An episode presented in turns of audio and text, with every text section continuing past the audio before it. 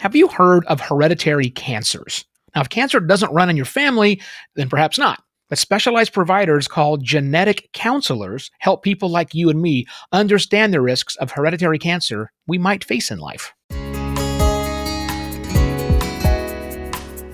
Welcome to Happily Ever After 40, podcast brought to you by ProMedica, where we discuss midlife health and well being. In this episode, we'll talk about genetic counseling for hereditary cancer syndromes. I'm your host, Evo Terra, and I'm joined by Kelly Morse, manager and senior genetic counselor for the ProMedica Cancer Institute's genetics program. Kelly, welcome to the show. Thank you for having me. Well, let's get right into this, Kelly.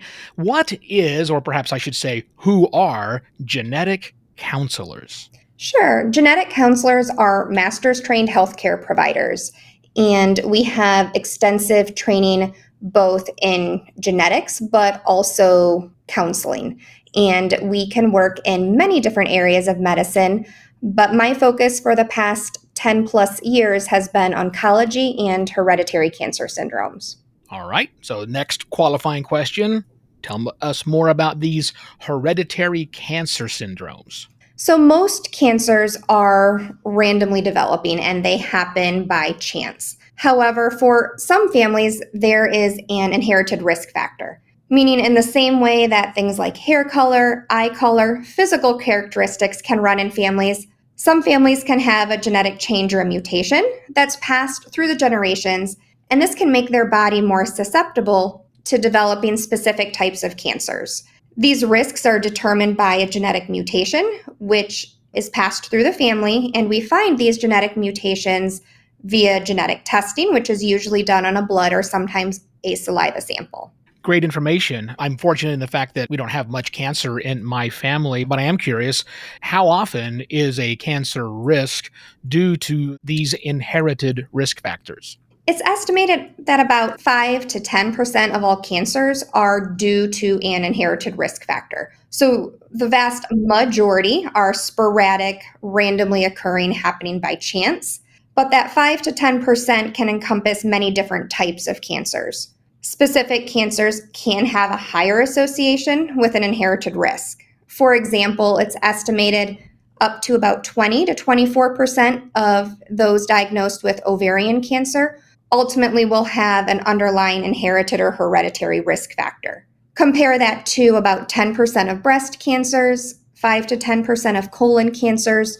So, really, the initial type of cancer drives how statistically likely it might be due to an inherited risk. Right. Got it. I'm not so sure that it's good news that the majority of cancers are random, but nonetheless, that's the world we live in today, I suppose. So, who out there should be considering genetic testing for these hereditary cancer syndromes? Just people who, for cancer, runs in the family, or for the rest of us too? That's a great question. So, there are many different situations where a patient may be a good candidate for genetic counseling, and I'll just run through a few of the more common. Right now, it is recommended that any person diagnosed with ovarian, pancreatic, or metastatic prostate cancers should be offered a referral for genetic counseling and potentially testing.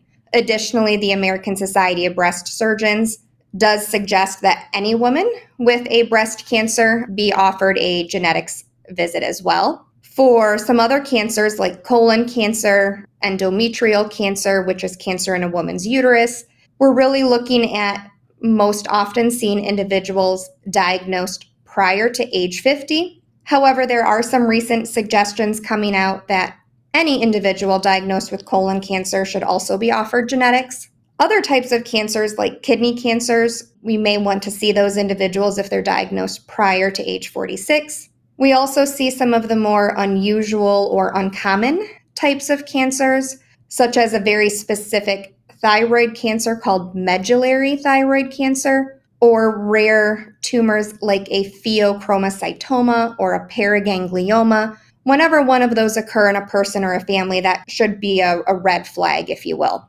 Ideally, it's always best to test someone in the family first who is going through that cancer diagnosis or personally has had that diagnosis in the past.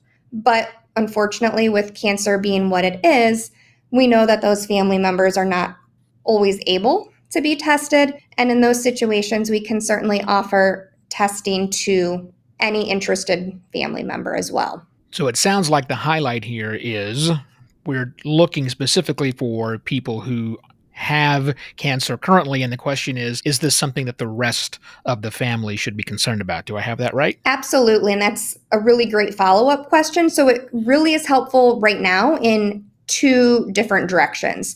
So one is it may help that patient who is currently undergoing treatment.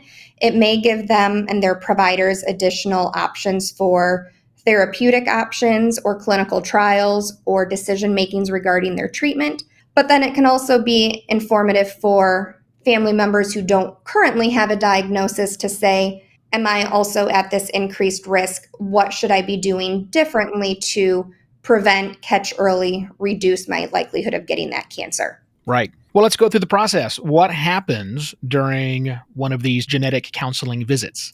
So, the genetic counselor is going to review that individual's personal medical information, their family history, and they're going to try and determine if it's concerning for a hereditary cancer syndrome. If that person is currently going through treatment, we're going to ask questions how they're doing with their treatment, where they're at in their treatment.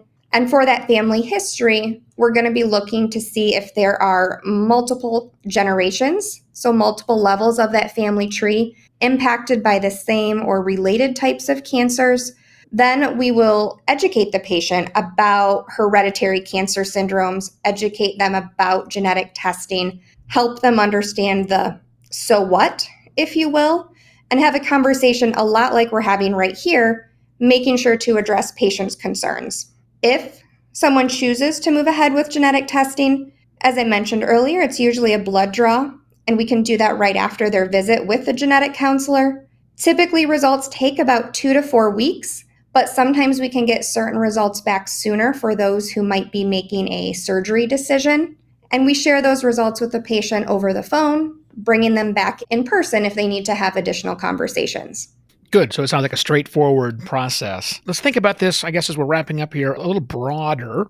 Let's thinking about how, or I'm thinking about how these syndromes are actually passed on down to families. I understand how genetics works, but maybe a little bit of an understanding more of what's happening at the genetic level might be helpful.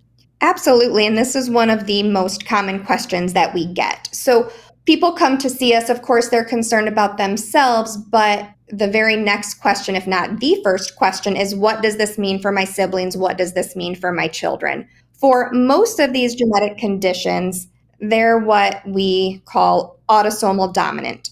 And that means if a person tests positive for a genetic mutation, their full siblings and biological children will have a 50% or a 1 in 2 chance that they also could have inherited this mutation.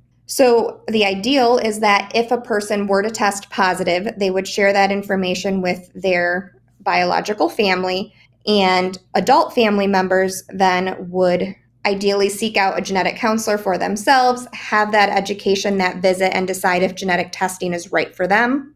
Usually, we do not test minor children. So, most of these genetic conditions, it's not going to change the way we treat a five year old or a 12 year old. Usually, these are things where we see people in their early 20s because that's when medical management might change for those currently unaffected family members. Less commonly, some of these genetic conditions are autosomal recessive, and that means that the genetic mutation has to come from both mom and dad before a child would have the increased risk. These are the minority, uh, however, and so whenever a person has a positive genetic test during that genetic counseling follow up call, we absolutely would make sure that that person, that family understands how their specific mutation is passed on in families, as well as the right age to offer testing to other family members. Well, this has been a fascinating deep dive, Kelly. Is there anything else we should talk about before we depart? I think we've had a really great conversation. I think the point that maybe I would leave people with is a lot of times people come to see us on the fence, meaning that they're interested, maybe. They want to learn more about genetic testing. They want to see if it's something that is right for them. They may have concerns regarding cost and things like that with their insurance Ideally, genetic counselors are the best people to answer those questions. So have that initial visit with a genetic counselor so that we can give you all the correct information, perhaps correct some of those misconceptions, and then that patient can make an educated choice of what's best for them and their family. Great, Kelly. Thanks again for being with us today. Absolutely. Thanks for having me. Once again, that was Kelly Morse, manager and senior genetic counselor for the ProMedica Cancer Institute's genetics program. For more information, please visit promedica.org. Again, that's P R O M E D I C A dot org. If you found this podcast episode helpful, please do share it on your social media. I'm Evo Terra. Until next time, stay happily ever after 40.